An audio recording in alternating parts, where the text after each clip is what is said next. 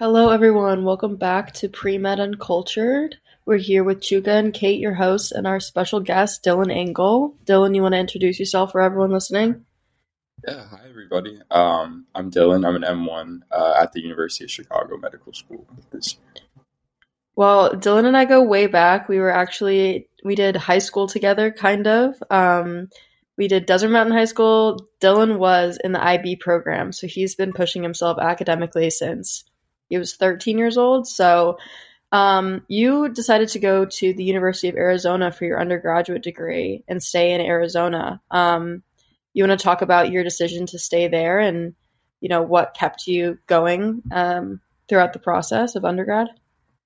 Yeah, definitely. Um, yeah, I mean, I think after high school, uh, it was definitely, I think, like a lot of people deciding between like going in state, um, out of state, and eventually um, which looking back was a good decision. I did um, stay in state. I went to University of Arizona. Um, it was mainly, honestly, about like how affordable it was. I think like after you go to an in-state school, you realize like how privileged you are to not have to pay full tuition, um, which was really nice. And then U of A, I mean, in retrospect, something I didn't know is a great um, medical campus, a great like research institution. Um, and my time there, uh, I think, really shaped like how I view academics and like what I wanted to do um, in my career going forward. So, yeah, awesome. So, um, you're currently an M1 and you're what, 22, 23 years old? Yeah, 22, 23 in two weeks. Yeah. So that's probably one of the younger, you know, ages in your medical class. So you applied in your junior year of college, right? And you got accepted for like immediate matriculation after graduating. Do you want to talk a bit about what your decision making was and not taking a gap year and the pros and cons for applying that early? Yeah, definitely. So yeah, I mean at 22, I am I would say like on the younger side in my medical school class. Um, Pritzker specifically, the average age of our class is I think 25 and a half, like 26, um, which is I mean yeah, four years older than me. Um, and I think you're starting to see that trend like nationally. There's more people taking gap years. Um, and I think a large part of that is just because like medical schools have realized that looking for people who have had real life experience, have had a career, have had kind of like that background, um, makes people good doctors, makes them easier to connect with people and do all of that stuff. Um, I personally didn't take a gap year. I was applying A just because honestly I was a little ignorant about the process. Like I don't think my med, my uh, pre health advisor was super helpful um, during that process of applying. But also I had just I think for a long time been waiting like to apply to med school or to like go into a graduate career. Um, that honestly like I felt like waiting um, would have just like been bad for my overall like health and like what I wanted to what I wanted to go accomplish. So I ended up just trying to do it um, straight out of undergrad, and it ended up working out well. Um, but I definitely see, and looking back, I think I definitely could have taken uh, some time off. Yeah. So when you say that it's trending towards having this real life experience, obviously you got accepted being, you know, you were in interviewing when you were 21 and you're going to be a physician in your mid to late 20s. So, what do you think you did in your undergraduate degree that made it okay for you to not have that life experience? What do you think differentiated yourself and put you on that maturity level and experience level of someone who's maybe 26, 27, has a family, has had a job, worked in the industry, etc.? Yeah, I mean, I think there's there's a there's a part where maturity like comes from i mean a lot of the different like life experiences you've had. And i think sometimes people like depending on even their undergraduate experience or how they grew up um, and the people like that they've associated themselves with like are just more mature. Um, and i see that a lot like in my class now. There's people who some of the youngest people in our class we have two 21 year olds are some of the most mature and like well traveled people i've ever met. Um, and that's because like they are one of them is an international student another one um, is just like puts himself out there and really does like a lot of like different projects. Um, and I think that's kind of what um, in my undergraduate career when I was applying um, stood out was I did I think I think I had a clear vision of what I wanted to do and the kind of physician I wanted to embody. And I think a lot of the maturity that people um, are looking for in applicants that are older is people who have life experience and have a clear mission that they want to go into Um, and because they've tried things out and they have passions outside of medicine and they have interests that really lead them to be leaders like in different projects and different fields inside medicine as well that they want to go into um, and I think during when I was in undergrad, I did a lot of work um, with the homeless population in Tucson. Um, I ended up like starting a mobile clinic um, with the with the doctor at the like the family medicine department um, at U of A, and I think that experience I was so passionate about that in my interviews and when I was talking about it, and I had learned a lot through that that I knew the kind of doctor I wanted to be. I knew the kind of work that I wanted to do, and I think that stood out, and I think that's a big part of the maturity factor they're looking for. Med school really isn't when you get into it about not failing. It's about like maximizing the degree that you have. And schools want to know that the person they're recruiting is somebody who's going to go above and beyond and like fulfill um, like fulfill a goal and to like stand out in their field. And I think that's a big part of the maturity factor that they're looking for. So wow. Wow, I, I love that so much, and, and and even you talked about this idea where I would love to explore about. You talk about under having a clear mission of why you want to do this thing, medicine. Then you then you talked you talked about working with um, homeless, unhoused, housing insecure populations. What what about those um, how, how did those two sort of things work in you sort of finding your mission? And what is your mission right? And, and can you sort of share some of your story? What allowed you to arise um, and, and come to this conclusion that hey medicine may be the field that i'm called to yeah, um, I, I mean, I didn't always know that I wanted to um, like be a physician. I know there's a lot of people like have varying things. Like I wanted to be a doctor when I was really little. Um, I didn't really know that. I kind of just wanted to be involved in um, some sort of like STEM field when I entered college. Um, didn't know a whole lot about um, what it took to becoming a doctor. I did have a peer mentor when I entered U of A. His name was Satya, and he actually ran the club that like I then joined and became a part of that worked with a lot of the homeless um, and like underserved populations in Tucson. Um, and he really guided me to begin work in that club. Um, I joined and then like became part of leadership. And in doing so, um, and this is something I talked about a lot in my medical school interviews, I realized that a lot of the populations we were working with, we would volunteer at different clinics, different soup kitchens, um, helping people like find external resources. And there's a lot of, I mean, socioeconomic inequities that they experience, but their health when they would get a broken leg or when they had uncontrolled diabetes and um, like open sores, their health was was keeping them from working on um, and utilizing the resources that we were giving to really like improve their their socioeconomic status and to, to help them um, really gain the resources that they needed to then improve their lives. Um, and I think that was a that was apparent, and that kind of made me realize that be going to medicine was a lot more than just treating people. It was about really like treating a holistic, like having a holistic experience and treating a whole person. Um, and I kind of took that, expanded on it, became more involved in the club um, and at school. Um, started working um, at clinics, and then like eventually founded my own. Um, and in doing so, realized like my mission would be um, in the future, like to serve people through primary care and to offer people um, really a healthcare experience that wasn't um, like wasn't discriminatory, wasn't hard to access. I think was the biggest thing. Um, that was a really big barrier when there were a lot of the homeless and underserved population in Tucson was accessibility, not just for like going into their community in a mobile clinic, but also accessibility where they were had a lot of um, conceptions already about the healthcare system that had demonized them and really discriminated against them.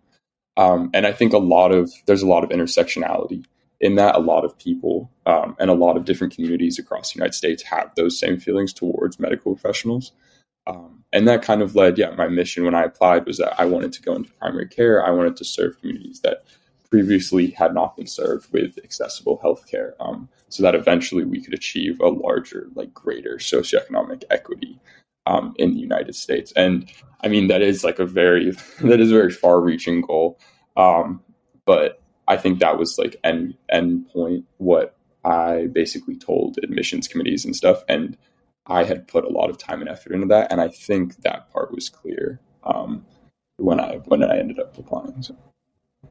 Wow, I, I love it. I love it, and I think that even after talking about it, I think that the the passion you have for it is so tangible as you discussed it. And and I would love to even talk about so you went to University of Arizona Tucson, massive school. Like this is how did you how did you engage in community, right? Not just extracurricular, but even the academic space, whether was engaging in undergraduate research, whether it was connecting with professors, because I think that um, so many of our viewers and our, some of our listeners, right, are go to these really big schools where they oftentimes feel like a number rather than a name. And given your experience, how did you engage and how did you not you how did you sort of utilize that to, to get you to where you are now?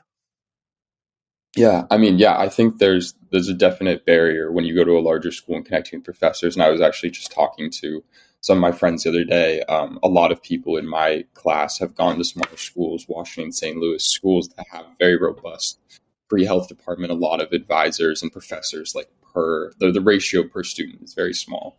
Um, whereas at U of A in some larger schools, that's really not this not the case. Um, and I do think it was it was really difficult. I did have I think when I first started a lot of trouble going up to professors and, and speaking with them. Um, at U of A, there was always the opportunity to TA for professors um, and to like preceptor, they would call it. Um, and so in connecting with professors, like to get letters of rec and stuff, I would make sure that I would TA for them or like preceptor for them, which is not an option that everybody has. I mean, it is unpaid, um, and I it would I would like it to be paid, and I think it would be more equitable for it to be paid. Um, but to make those connections, I would go TA and show that I was interested in the subject, connect with them after.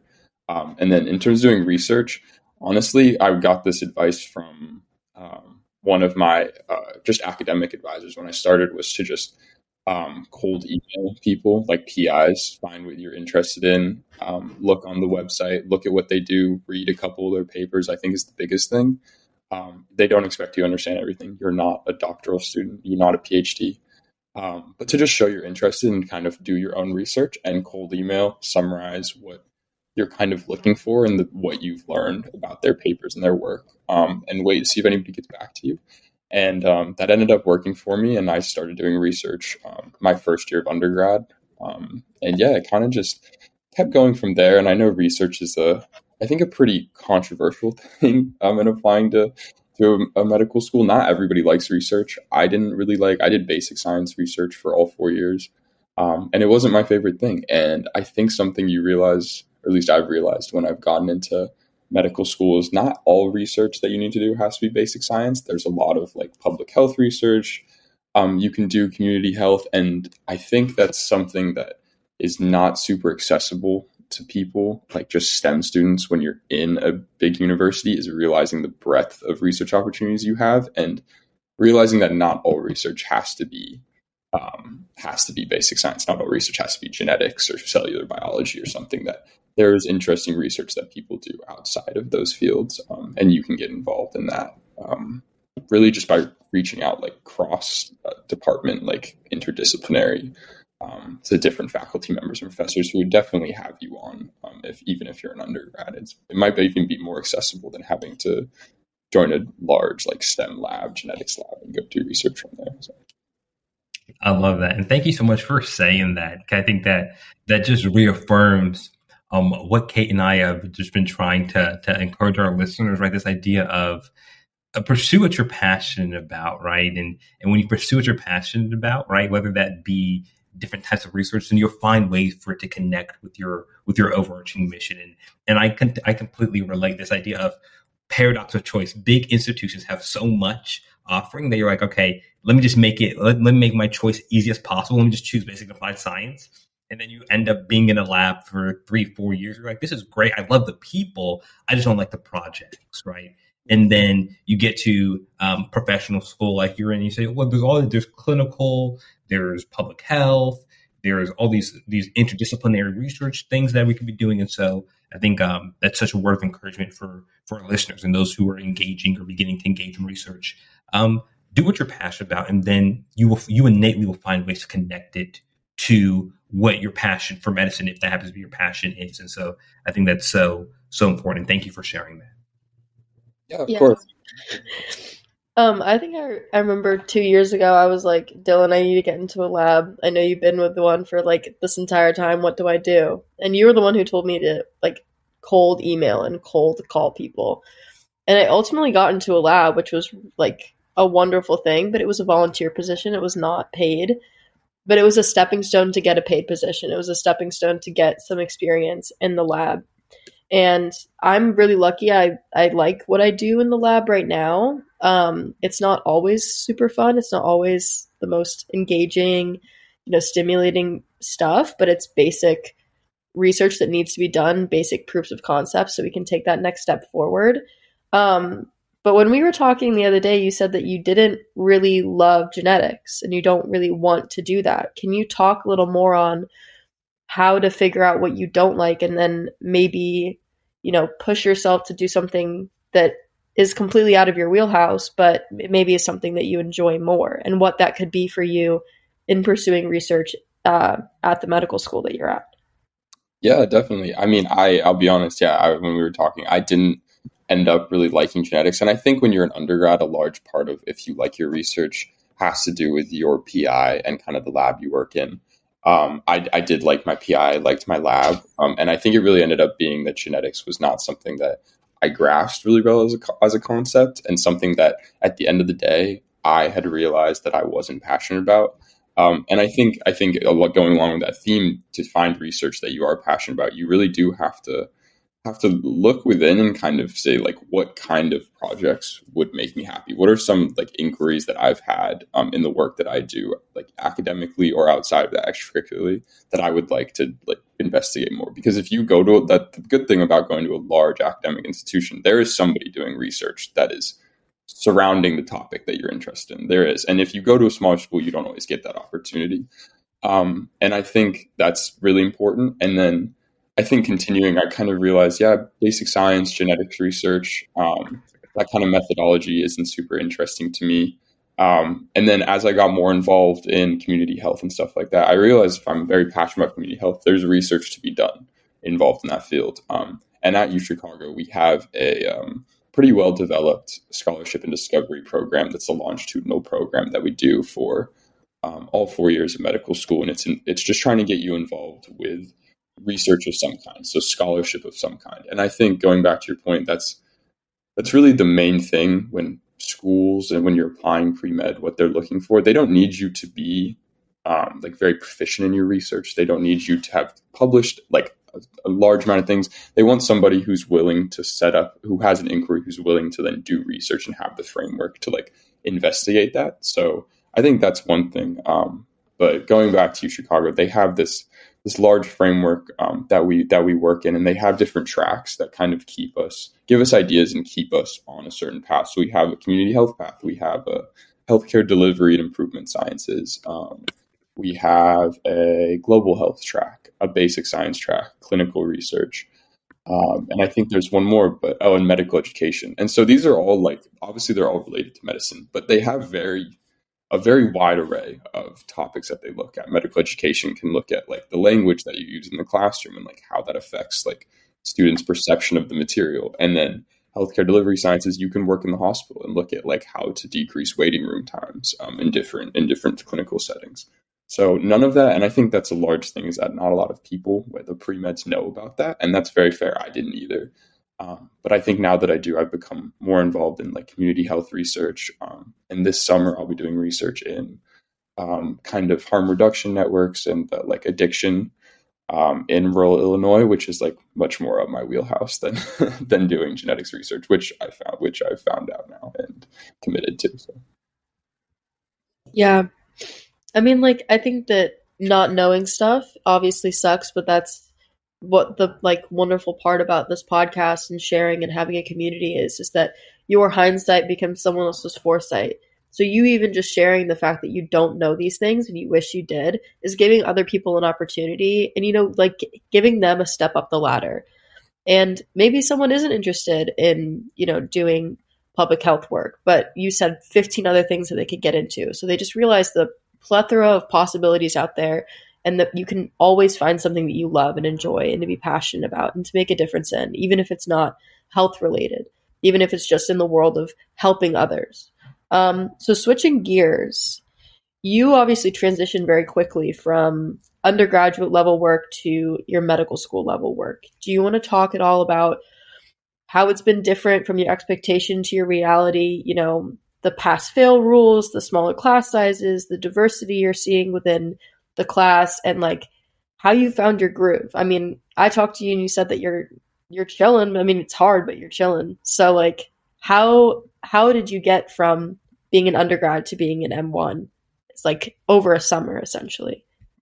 Yeah, um, I think to answer that question, I do still feel like an undergrad sometimes. I think because I'm one of the younger people in my class, um, it was definitely more of a difficult transition to withhold hold yourself to the standards of like professional school. I think a lot of my classmates have professional experience either in the workplace or in other graduate school environments. Um, so I do think it's I, I do think I've transitioned well, but um, there there are definitely times when I still feel like the same person I was eight months ago, and that's mainly because I am.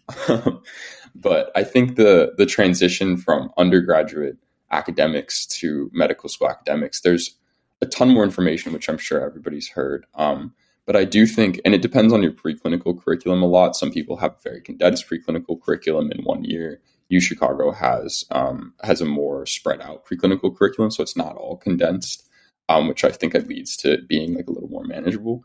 But still, like a ton of information. You have class. I mean, like four or five hours every day. Um, but I think the biggest thing, like you mentioned, is the pass fail. Like pass fail, um, some schools have it at 70, 75, 65. Um, and for different classes, it varies. But having the pressure to get an A, I think, um, in your pre med career is like it's super competitive. You need a lot of work. Like getting a getting a nine above a ninety percent on anything is is very hard. Um, but getting a seventy, getting a seventy five lowers the stakes dramatically when you think about like if you were getting allowed to get C's in your undergraduate career, like how much easier life would have been. Um, and I think it's much easier, and it does reflect in like there's a lack of competitiveness among my classmates and a, a, lot of collaboration. Like nobody cares what the curve is, nobody cares what the high score is. As long as everybody passed, we're all good. Um, and I think Pritzker itself does that very well. My class um, is super diverse, like a lot of a lot of great backgrounds, a huge range of ages um, in people, and they make it so collaborative and they are always so supportive. Um, and I think that is largely facilitated by a pass fail curriculum because you just have time to do other things. Um, and I think by the smaller class size, U Chicago um, has a class size of 88 people, which is like pretty small comparatively to a lot of a lot of other schools, and that has made me like very close with a ton of my classmates and fosters again like an environment of collaboration, support, and I love all my classmates. Um, so I think in terms of the environment and the mood in an academic setting, like I feel much better. Um, I'm much less stressed. I have more information to do. But not only is it now relevant information to my career that really like kind of motivates me to get it done, um, it's also like I'm I'm in with classmates who want me to succeed. I'm with professors who want me to succeed because if you look at it from like a business perspective, like you're an investment, your medical school invested money in you. And if they gave you a scholarship, they invested more money in you. And like they do not want you to fail. So they're getting you to pass is like the bare minimum. And at U Chicago, even if you fail, we have a like we have I forgot what it's called exactly, but it's like a you will pass policy. So if you fail once, you will take the exam again. And if you fail it one like it again, you will take it again. And you will take it until you pass. Um, and some schools have that, some schools don't. Um, but it, it definitely takes a lot of the stress off your shoulders. And if you have an off week, um, if you have something like some sort of mental health crisis, family emergency, whatever, that extends a lot of grace to be like, I can pass this test at another time. This, the administration is okay with that, um, which I think is something U Chicago does really well. So. And you talked about this idea of of scholarship, right? And you know, let's let's. I think we're gonna we're gonna even change gears one more one more time, right? And this idea of you ain't talking money, you ain't trying to talk, right? So they say, and so as we were talking before, as people are beginning to, to decide where school, what schools they want to go, and, and even as people are looking into the financial process, the financial investment of not just getting in and paying for medical, excuse me, not just paying for medical school, but the process to getting into medical school. What are some of your insights, right? Going through the application process, pay, paying for the primaries, paying for the secondaries, right? Um, you and I were talking about before we started the podcast, right? Um, COVID, one of the blessings of COVID, right, is that we don't have to, uh, you know, people don't have to fly um, any anywhere anymore. But even as that's changing now, because I've heard that some schools are doing in-person interviews. How? What are some of the financial um, insights that you have that you want to share with our listeners? Yeah, I mean, I would just like to like before we talk about it, like I was very privileged. Um, like my family supported me applying like to medical school and through my primaries. Um, and like while I did work at times, like in college, like I did not have to work um, a full time job like while I was there. Um, so that was like a big privilege, and that's something that like as you apply, I think it's important to recognize is that like there there are pe- like there are a ton of my friends, a ton of people I know who had to pay for those applications. And when you think about it, like if you have to pay for those applications, you're applying to less schools, um, and that's like less of a chance to get in, and that's like a real issue and something that I think I think needs to be changed. And I'm sure you guys have talked about it, but like it should not be as expensive to apply to a professional school. Um, and you should not have to pay for secondary applications. You should not have to pay for your own flight to get to interviews. That's why I don't. I, if if a school goes back to in person interviews, um, I would consider taking them off the list of schools I wanted to apply to, um, because I think that's like kind of disrespectful um, to people applying and not in the not really in the ideals of like equity. Um, but I think overall um, in applying to school i think there's a lot of there's a lot of stuff to consider but i think scholarship should definitely be one. It is very clear um, i think if you talk with these students who are at the school and like social events before if the school offers a lot of scholarship um, pritzker i know um, which is not surprising offers a lot of scholarship um, and that was really big in my decision. There's a ton of loan forgiveness programs. Everybody tells you that you will make make, make that money in the future but I was wanting to go into primary care, family medicine. Like, I mean, they make a good amount of money, but it's not like an easy pay off a six figure loan um, type of salary. And so I think, and there's also like, there's just a lot of stress. There's a lot of mental stress. I had a lot of advisors tell me, like, yeah, you may be able to pay it off, but having a loan that's accruing interest that is substantial throughout your 20s, your 30s, it's going to be a stressor on you. It's going to be a stressor on if you want to start a family. Um, so I think scholarship is important. And I think my biggest piece of advice would just be the medical schools, obviously, they want you to go there. You need to recognize a school accepts you, that they want you to go there, and you need to ask them for as much money as possible. You need to be absolutely ruthless in the way that you like play schools off one another. You need to like compare and say that one school's offered me this. You don't have to say how much, but you need to say like within the ballpark and you need to send that message to the other school and say like this school is more competitive right now financially than what you're offering me and i would like you to offer more. It, it doesn't have to be disrespectful but i think you asking away you need to realize your worth and that if a school accepts you they've done a lot of work. They've reviewed thousands of applications. They've interviewed all, probably a thousand people and they accepted you. Um, and i think that's the biggest the biggest thing of advice and something that I did in my medic like before I applied was was get the best offer. Like get the best offer for your worth because like you are going to do a lot of work and you should be I mean, it's basically compensation. Like you should be compensated to what to how you deem like your fit as an applicant is that school. Um, so that's something I would say to definitely do um, if anybody's like accepted right now and has multiple offers to definitely definitely do that. Yeah, know your worth. That's such a good message. I mean, like I think it's taboo to talk about money and it shouldn't be. It's transparency and it's it's a big factor. And I'm going to be honest, I have been very lucky. I went to an out of state school. I played collegiate soccer. I, you know, was taken care of in an academic sense from an external like area. And the fear of going into medical school and being like, all right, like this is a lot of money. Like Dylan, you posted on your story about the debt calculator and I saw that and I was like, oh my God, I had no idea. And I feel like it's just, it's taboo to talk about it and it shouldn't be. So thank you for your honesty. Thank you for sharing with our listeners to know your worth. And if you have multiple offers, like pit them against each other. They're all competitive, just like you're competitive with other people and other applicants. Like they want you for a reason. You worked hard for four years. You were probably like Dylan, you do research. You could bring in money to the school, prestige to the school.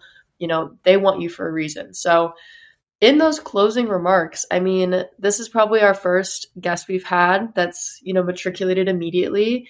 And we've talked in the past about gap years and taking your time. But I mean, at the end of the day, if you know, you know. If you're being offered and you're ready and your application's ready, there's no reason to hesitate. There's no reason to doubt yourself and doubt your timing and doubt the work you've put in.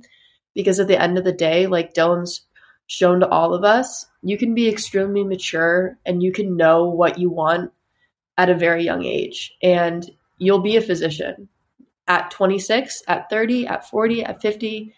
And very luckily, we'll have Dylan, you know, fighting the good fight with family medicine and working hard. And I'm really, really proud to know you and have you on the podcast. So is there anything else uh, you want to say? You can plug your social media or your um, your homeless uh, population um, mobile clinic at the U of A. If people go there and need anything, you can plug whatever you need in this in this space. Yeah, definitely. I mean, well, thanks for having me on, guys. Um, and I appreciate it. Um, but I think I think closing remarks in like that, um, like you said, there's you can apply if you're ready to apply. You can you'll become a physician really early. I think um, it needs to be said that like your decisions are like the decisions that you make now to go to medical school, take a gap year. Like these these decisions are not are not final. Like I I decided to go to medical to go to medical school immediately matriculate. When I got here, I have a lot. There's a lot of my classmates, a lot of people who are older than me who ended up taking multiple years off in medical school um, to either do research, to pursue a dual degree. Um, and those years are kind of like gap years. That's essentially like what a lot of people do in their gap years. And I think it's it just goes to show that like you don't need to make a decision now. If you're ready, you can ha- and you think that maybe in the future you won't have um, the time, like the mental headspace to like continue on throughout. I think it's important to recognize that there's different opportunities in the field of medicine along your journey to take breaks, and it's not, not no decision is final. You're not going to not get another break until you become an attending. People take research years all the time. People take time off. If you go through something, you can always ask your institution to take a year off. There are a lot of things to facilitate you getting there. Um, so when people stress about do I take a gap year? Do I do not? If you feel ready, you can go do it. And if the time comes that you really need to you really need that time to like gather yourself or to do something else that you that you love. Um, I think it's important because if you really want to go into this field and you really want to do medicine, um, I think you have to feel pretty strongly about it. There's a lot of financial hurdles, there's a lot of academic hurdles, and if you've gone through all of those and you still are like, yeah, no, this is this is the dream. I think that you deserve to like to, to make that decision and not not have to worry about it um, day and night. So that's one thing that I didn't know when I was applying. That now that I know, I'm like, no decision no decision is final no decision is going to change the course of my career right now um, and you have all the time in the world to like get there and, and get done um, in terms of plugging i mean if anybody has any questions um, i'm on instagram just like dylan underscore angle um, if you're interested in pritzker or anything um, i can connect you with people who are like admissions leaders um, or just if you're interested about anything like at u of a and then yeah street medicine tucson is the free clinic in tucson if anybody is in Arizona and wants to get involved, um, they're great. Um, and they're still in good hands from the board that like we kind of left behind. So um, yeah, thanks for having me on, guys. Thank you so much, Dylan. We appreciate it. We all, you all, we will see you on the next episode. Time is your friend, not your enemy.